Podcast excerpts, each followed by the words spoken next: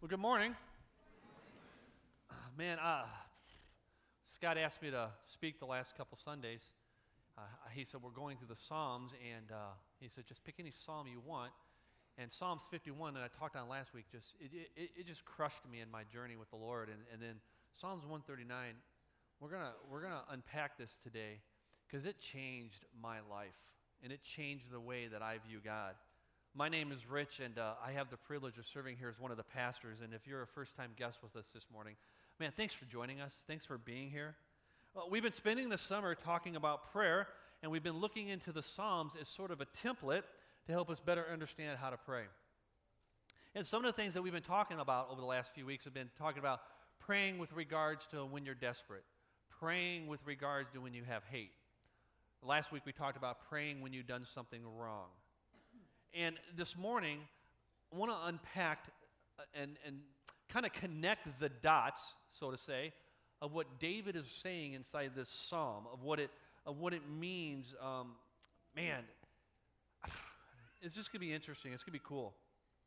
So here's what I know every one of us in this room has some sort of understanding or view of how they see God. We, we, we all have a different level of understanding, and depending on where we land in our understanding, I believe it affects how we approach God with prayer. In fact, I believe that it really af- affects how we're going to open up to God with our prayer. It depends on how we view and see God. So I want to invite you to stand with me this morning as I read a passage of Scripture. We'll be reading Psalms 139. It was written by David. And he writes, oh, I will put up on the screen behind me, read it on your smartphone or even on your Bible. Psalms 139, David writes, You have searched me, Lord, and you know me. You know when I sit and when I rise. You perceive my thoughts from afar. You discern my going out and my lying down. You are familiar with all my ways. Before a word is on my tongue, you, Lord, know it completely. You hem me in behind and before, and you lay your hand upon me. Such knowledge is too wonderful for me too lofty for me to attain. Where can I go from your spirit? Where can I flee from your presence? If I go to the heavens, you are there. If I make my bed in the depths, you are there. If I rise on the wings of the dawn, if I settle on the far side of the sea, even there your hand will guide me. Your right hand will hold me fast. If I say, Well, surely darkness will hide me, and the light became night around me, even the darkness will not be dark to you. The night will shine like day, for darkness is as light to you. For you created my inmost being. You knit me together in my mother's womb. I praise you because I am fearfully and wonderfully made. Let me say that again. I praise you because I am fearfully and wonderfully made. Your works are wonderful. I know that full well. My frame was not hidden from you when I was made in that secret place, when I was woven together in the depths of the earth. You saw my unformed body. All the days ordained to me were written in your book before one of them came to be. How precious to me are your thoughts, God. How vast is the sum of them. Were I to count them, they would outnumber the grains of the sand. When I awake, I am still with you. This is the word of the Lord. You may be seated. Well, like I mentioned earlier, uh, we're in this conversation about looking at prayer, texting God, so to say. And uh, over the summer, we've broken our time uh, on, in the morning into five aspects. We've been talking about what prayer isn't, what prayer is, providing with a tool to enhance or help your prayer. And then we look at a psalm from the Old Testament and we kind of unpack it to give us a better understanding of how we can use it towards prayer. And then at the very end of the service today, like we've been doing in the past few weeks, we're going to give you a time of reflection based off where maybe the Lord might be moving within the message this morning for you. So let's just start off with what prayer isn't. For me, I was thinking about this when I was hanging out in my man cave this week, just chilling out.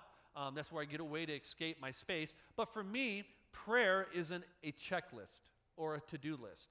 How many of you in here this morning thrive and you function and you can't get through life without a list? You check, check, check, check. How many of you guys do that?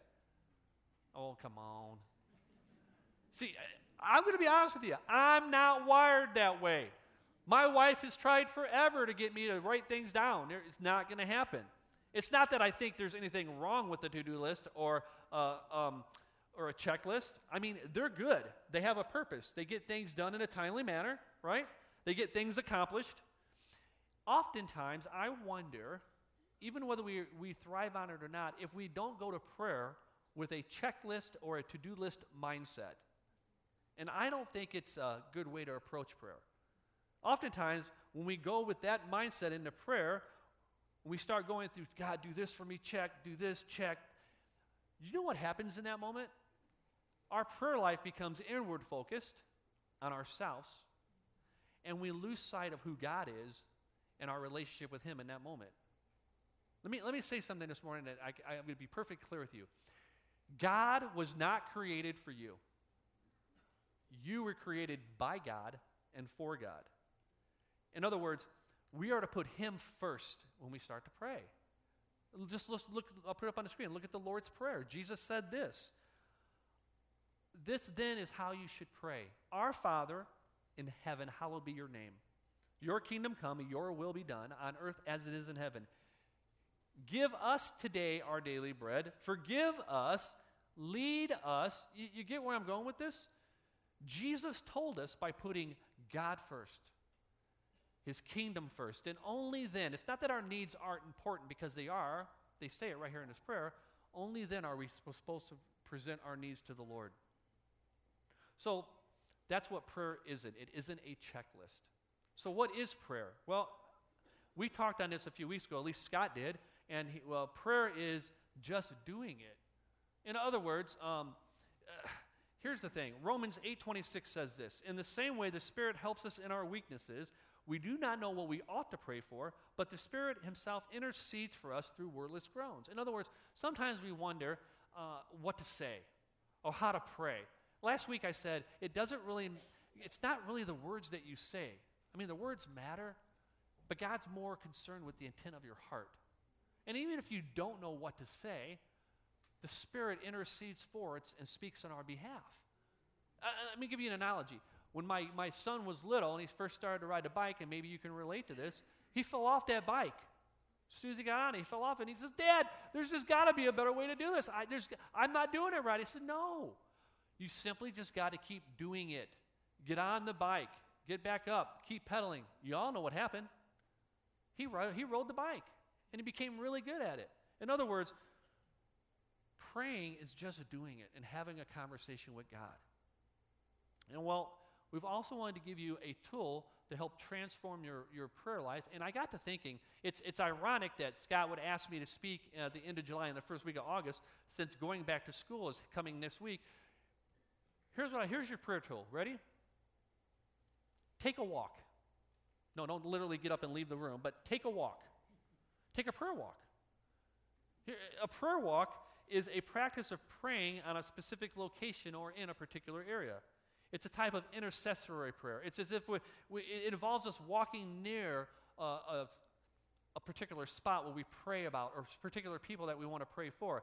Uh, you can do, for example, you could literally Take a walk through your neighborhood. Pray for your neighbors. Maybe look at someone's home and, and realize maybe you what they've got. It looks as if they have it hard. Let's pray for them.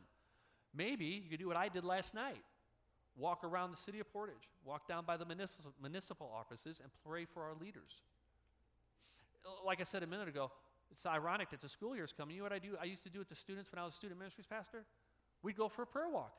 We'd visit all the local high schools around here, and we literally walk around the school and we'd gather around the, the flagpole and we would pray for the teachers and the students for the upcoming school year that they would be safe. See, the simple truth is that some people feel they can concentrate and direct their prayers more effectively by walking near people and the places that they want to pray for. First Thessalonians says this pray continually. So it, it only makes sense that if we're commanded to pray continually, and since walking is something that we all do daily, well, surely part of praying without ceasing would be praying while we're walking. It just makes sense. Well, we've been looking through the Psalms, and, and Psalms 139, man, I love this psalm. And uh, we've been using as, uh, the, uh, the Psalms as a template. And Psalms 139 was written by King David. And we talked a little bit about David last week, you know, praying when you've done something wrong. And this psalm was written because David was a man after God's own heart. And even though David had made huge mistakes, when you dive into this psalm, man, you really see the fact that he had this view of God that was different than most people. I mean, he really understood what God looked like in his life. And we need to understand that this passage is one of the most famous passages of the Bible. Many people will turn to Psalms 139 simply because they're looking for comfort, okay? Because maybe they feel alone or abandoned. Sometimes they'll turn, turn to the psalm and they'll read it because they have uh, they just don't like what they look like in the mirror. They have a low self-esteem, a low self-image of themselves. I mean, th- that's what I used to do. And I went to this psalm and it changed me. And what we're going to learn is that David wrote this Psalms in four stanzas, four different parts. And we're going to talk in the first three. And each one of these stanzas are broken up as six verses. And I believe that within these six verses of these three stanzas are three takeaways that can really change or move your understanding of God to a different way. I mean, you'll view it different. Remember what I said earlier? How we view God determines how we pray. So here are the three takeaways this morning God knows us intimately, we cannot deceive him. God is with us consistently, we cannot escape him. And God made us wonderfully, we cannot ignore him. So let's start with the first one God knows us intimately. How many of you in this room ever, um, as a kid, ever did the connect the dot activity sheet? Yeah, come on, I know. Thank you. I loved them. They were, they were designed either with numbers or alphabetical letters. And, and the whole point of it was, in fact, I know that they still exist today because all you have to do is go into a restaurant and they're on a kids menu, all right? And they put them on the restaurant menu simply to keep your kids entertained, or at least we hope so, so that we can have conversation with the people across the table until the food comes. And what I love about the connected dots is that it's, it's a way of starting with somewhat of a blank canvas, except for obviously the letters and the numbers. And, and as you connect them in alphabetical or numerical order, suddenly a hidden picture appears, and you're fascinated. And that's what I love about connecting the dots, especially with regards to the Bible. You see, when you spend time reading Scripture, studying it, meditating on it, reflecting on it, your understanding and how you view God begins to grow, and you start seeing God in, in a whole different way. It's like connecting the dots, except it's not for entertainment, it's for understanding. So, not only did I do connected dots when I was a kid, as I got to my teenage years, do you know what I wanted to be when I grew up? I had no idea I'd be a pastor. That wasn't even on the radar.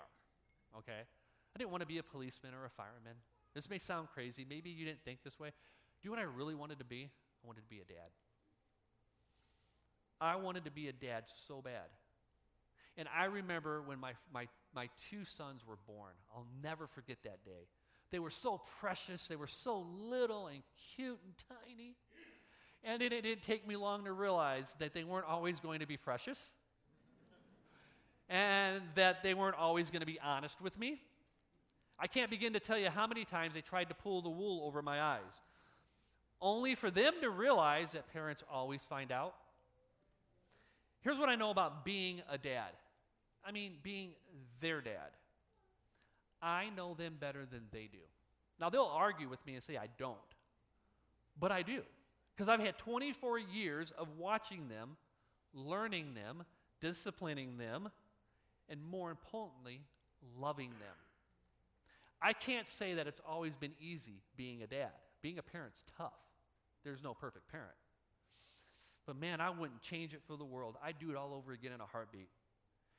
See, like I said, I know them better than they do. And I think that's what David's saying in the first part of this psalm. He's saying God knows us better than we do. God knows us intimately. Because, and because of that, we can't pull the wool over his eyes. We cannot deceive him. You know, I, have thought about this, and I'm going to come totally clear with you this morning, and I'm going to be brutally honest. Ready? I have to admit, it wasn't until I became a dad that I started to see things, or even an adult, a young adult, that I started to see things from a whole different perspective. Maybe you've been there. And sometimes I don't think we realize all the things that we, we try to hide from those around us, or even, maybe you've done this. Maybe you even think that the people around you really don't have a clue about anything. They don't know what they're talking about. I mean, I know this as being a student management pastor. Trust me, you have no idea how many times a student has come to me and they said, Man, my parents just don't understand. They have no clue what they're talking about. They don't know what I'm dealing with. They've never been in my shoes. Ever said that? Ever heard that? Ever thought that? See, here's what I, I like about what David's doing David is open and honest with us, and he paints this picture of who God is.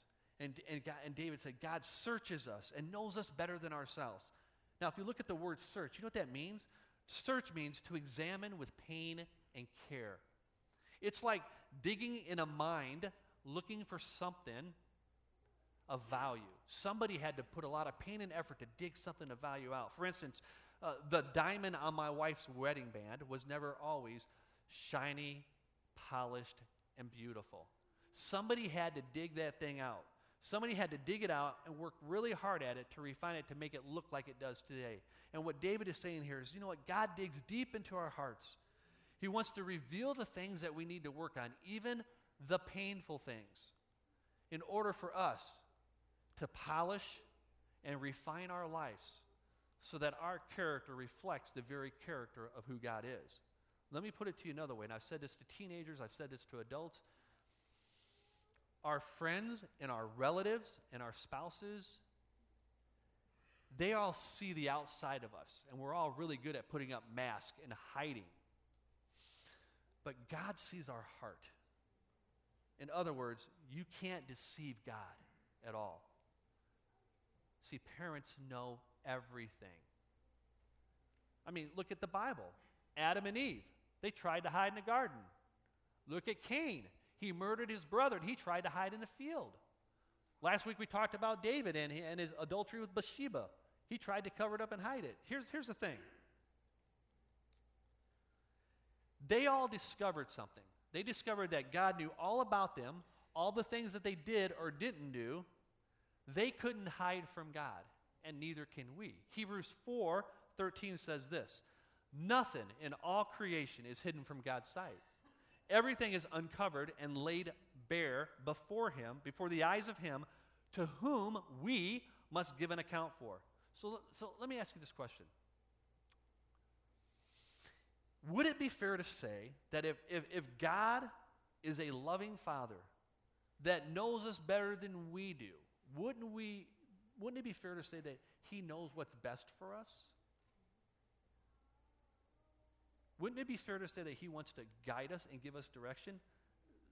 David writes in the psalm in verse 5 You hem me in behind and before, and you lay your hand upon me. In other words, God lays his hand upon us as a steady to ways a way to direct us. Because if God knows us best, then God knows what's best for us.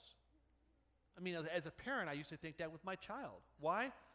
Because think about it from God's perspective. If, if God knows more than we do, then his knowledge and his guidance are actually there to protect us, to keep us from harm's way. My sons used to come to me and they used to say, Dad, why do we have to do it this way? Why can't I just do what I want? I looked at him and I said, Son, I'm dad. Took me a long time to get to this position, and now that I've gotten it, I've earned it. But here's the deal Son, one day you will understand. One day you will be a dad, and you will under, uh, understand all the things that I understand, and you will know how dangerous this is. And when that day comes, and it will, you will find yourself standing in the same situation or similar with your own child. And in that moment, you're going to know what to do. Let me tell you why. Because you're going to think back to this moment and you're going to say, Man, I know what to do. It's because my dad taught me. So, what should our response be to that? Man, we should be overwhelmed at the height of God's knowledge and be thankful for what He knows because He knows more than we do. David says, Such knowledge is too wonderful for me, too lofty for me to attain. Ephesians 3 4, 14 to 20 says this For this reason, I kneel before the Father from every family in heaven and on earth derives its name. I pray that out of his glorious riches he may strengthen you with power through his spirit in the inner being, so that Christ may dwell in your hearts through faith. And I pray that you, being rooted and established in love, may have power together with the Lord's holy people to, now get this, to grasp how wide and how long and how high and deep is the love of Christ. And to know this love, ready, surpasses our knowledge. That you may be filled with the measure and the fullness of God. Now, he wraps it up this way. Now, to him, he is able to do immeasurably more than we can ask or even imagine according to his power that is at work within us. See, the fact that God knows us intimately and thoroughly simply means that God knows our actions, our thoughts, our locations, our words, even our motives. So when you come to God in prayer, He's a loving Father that loves you. You can be brutally honest and open with Him and let Him have it because He already knows. But here's the question we have to ask ourselves If God knows so much about us, why don't we just simply run away and hide? Well, David writes, Where can I go from your spirit? Where can I flee from your presence? If I go to the heavens, you are there. If I make my bed in the depths, you are there. If I rise on the wings of the dawn, if I settle on the far side of the sea, even there your hand will guide me. Your right hand will hold me fast. If I say, Surely darkness will hide me, and the light becomes night around me, even the darkness will not be dark to you. The night will shine like day, for darkness is as light as you. See, I could have just said this. What David says in this is two little words escape routes. In other words, there are no escape routes. You can't get away from God. When my kids were little, we used to go to Walmart or Menards and we'd walk the store. And, and they would, it was, it was ironic. They'd, they'd get a little bit ahead of me and then they'd dunk down another aisle. They were trying to get away from me. And I, and I dunk down the aisle behind them, and then they look and they see me coming up behind them, and then they dunk down another aisle, and this would go on and on until they finally came to the point where they thought they lost me. And you know what happened then? They stopped looking for me. Do you know what happened next? I would come out of nowhere and surprise them, startle them. Ah! I knew something that they didn't. I knew the store better than they did. And I knew I could find them. You see, the point is, to them it was a game. But to me, as their dad, it was about keeping them safe keeping them safe from the dangers that was lurking around the corner. See, as a dad and as a parent, I always did the best I could. I wasn't a perfect parent, but I always did the best I could to keep them within eyesight, within distance. You know why? Because I wanted them to explore. But if they got hurt along the way, or if they felt like they were going to get lost, or if they needed me, I wanted to be there. See, David says if we can go to the, we can go to the heaven or down to the depths, God's there. We can travel at the speed of the light to the east or to the west. Uh, his hand is upon us. Your right hand will hold me fast. We need to understand that, man, in this passage, David's saying, man, God wants to walk with us. God doesn't want us just to go down the aisles and avoid him. He wants to walk with us, and he wants to guide us. Because you know why? He knows what lurks behind the corner better than we do. So why would we want to run away and hide? I mean, Adam and Eve tried. It didn't work out for them. Jonah tried, and it went from good, worse to, to worse. Here's the deal I think oftentimes we run and hide simply because we want our independence.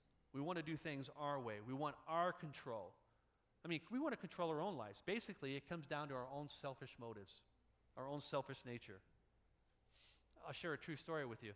My wife and I were having a conversation with our two boys one night when they turned around 18 years old and we're talking about finances and, and coming and going at night and curfews. Maybe you've had this conversation with your child.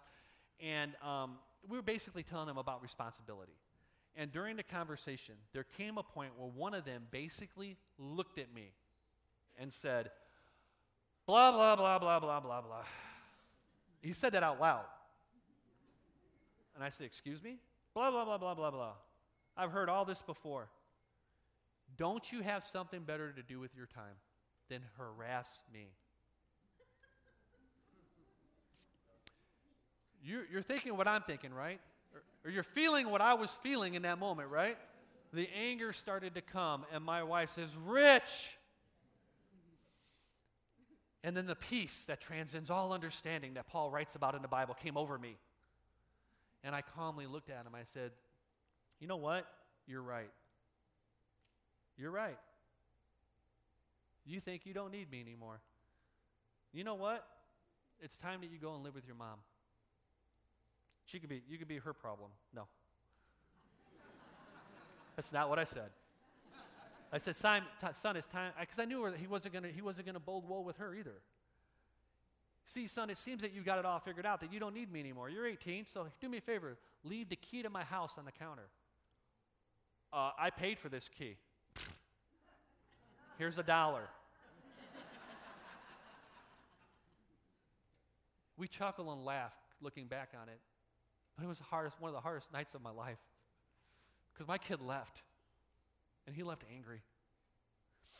And uh, see, it was no longer a game to him, a game to him. He left because he was trying to find his way.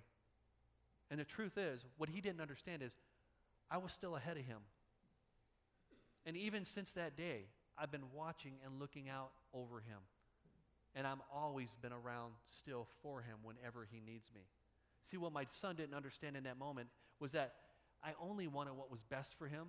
My intention towards him wasn't to control him, it was simply to keep him safe because I knew of the dangers and the hurts that lurked around the corner. And we need to understand that, man, when we invite God into our lives, His presence is there because we can't outrun Him. So here's the next question. So if God is with us consistently and we cannot escape Him, so if that's the case, then why can't we just simply ignore Him? One of the greatest, the next passage is God made us wonderfully. We can't ignore him. One of the greatest moments of my life, of any person's life, or just life in general, is when a child is born. I mean, it's amazing what new life can bring. David writes, For you created my inmost being. You knit me together in my mother's womb. I praise you because I am fearfully and wonderfully made. Your works are wonderful. I know that full well. My frame was not hidden from you when I was made in that secret place. When I was woven together in the depths of the earth, your, uh, your eyes saw my unformed body. And all the days ordained were written in your book before one of them came to be. How precious to me are your thoughts, God. How vast is the sum of them. Were I to count them, they would outnumber the grains of the sand. When I awake, I am still with you. This is one of the greatest passages of literature that talks about just the miracle of human conception and birth. Eugene Peterson, a great pastor, scholar, theologian, poet who wrote the Message Bible, he said this about birth. In the presence of birth, we don't calculate, we marvel. We really do. See, David declares in this part of the study that, that God is present at the conception of birth of every child. And because we're all made in his image, God has a special purpose for each and every one of us. And we live in and of our bodies all our lives. And here's the deal we know this. We know how amazing our bodies are. Humor me for a moment. Let's do something. Raise your hands up like this, if you would, please.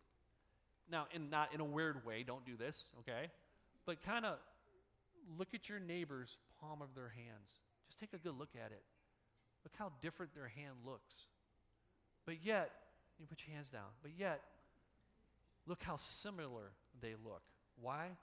Because we were all created in the image of God. Think about this God formed us as He wants us to be. And we must accept His will no matter how we feel about our own looks and our own abilities. A little over four weeks ago, my son Rich became a dad for the first time. He and his wife Lenny delivered twins, Bradley and Olivia.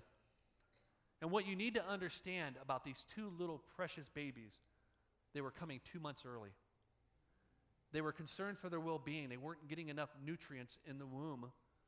And the doctors told them it would be better for them on the outside than on the inside.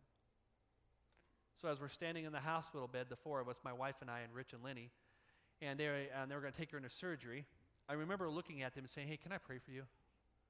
And we gathered around, and I said, Now, this, might don't, this is not going to be weird. Just let me do this. I put my hand on her stomach. And I prayed these words God, you created these two precious babies. You knit them together in their mother's womb. May they know they are fearfully and wonderfully made. May they know all the days of the life because you do, God. Watch over them. Watch over their mother. Bring life, Lord.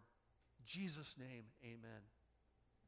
See, I love this psalm because when you read it, you can't but help but think about life and celebrate the greatness of God.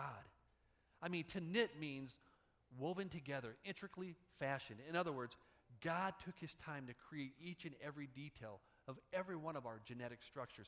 How could we possibly ignore him? Look at it this way. You know what a masterpiece is? A masterpiece not only helps us to remember the artist, instead, it also directs our attention towards the artist's work.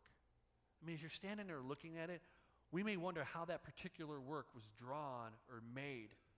But for the time being, in that moment, we're transposed, so deeply brought into the creation that stands in front of us that our conscious is just expanded. We're overwhelmed. A masterpiece serves not only as a window into the past, but a window into the, into the heart of the artist that made the masterpiece. Here's a picture of my wife and I holding our two precious miracles this week.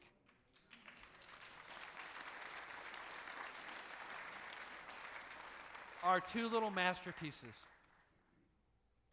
And I don't bring this up to say, man, look how cute they are and all that. I bring this up to say, man,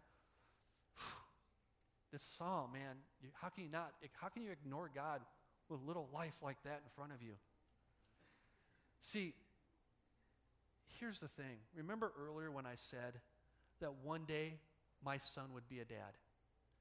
And then he'll understand all the things that I've been trying to teach him and help him understand throughout his life. And guess what? That day has come. He will now begin to see and look at life so much different. He will see life through the eyes of a father. So here's the thing I want to leave you with this morning. I don't know where you land on your understanding of God or how you view your Father in heaven. But man, dive into this psalm. Think about it. You are perfectly and wonderfully made. God doesn't make mistakes. He doesn't. And, and He's such a loving Father that you can't run around a corner and get away from Him. He wants to be a part of everything in your life. And if you view God as this mean dad that just wants to lay their hammer down, and you've got the wrong perception of who He is. He's crazy about us.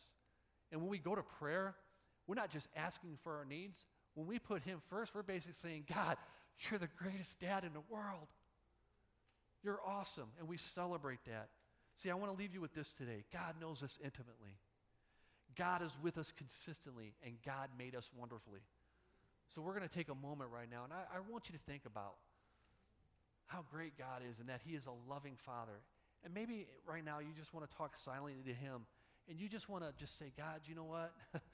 my view was distorted, but this morning I'm coming to you and I'm just saying, thanks for being my dad. So take this moment now.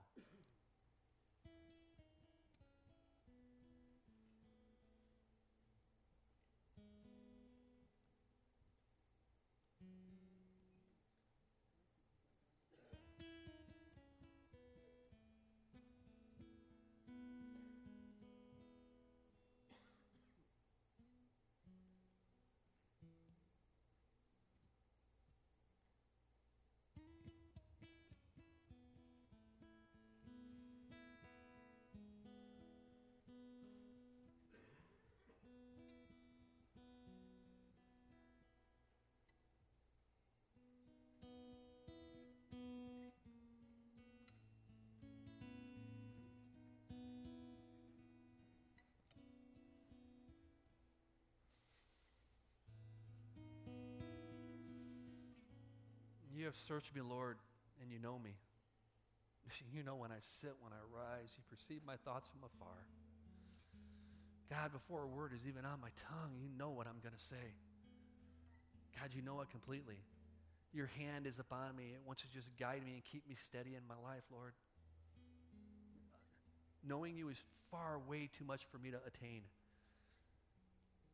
If I go to the heavens, I can't escape you, God. You are there. If I go to the depths of the earth, oh, God, you are there. And Lord, let me just tell you, man, I can go as far as the east is to the west.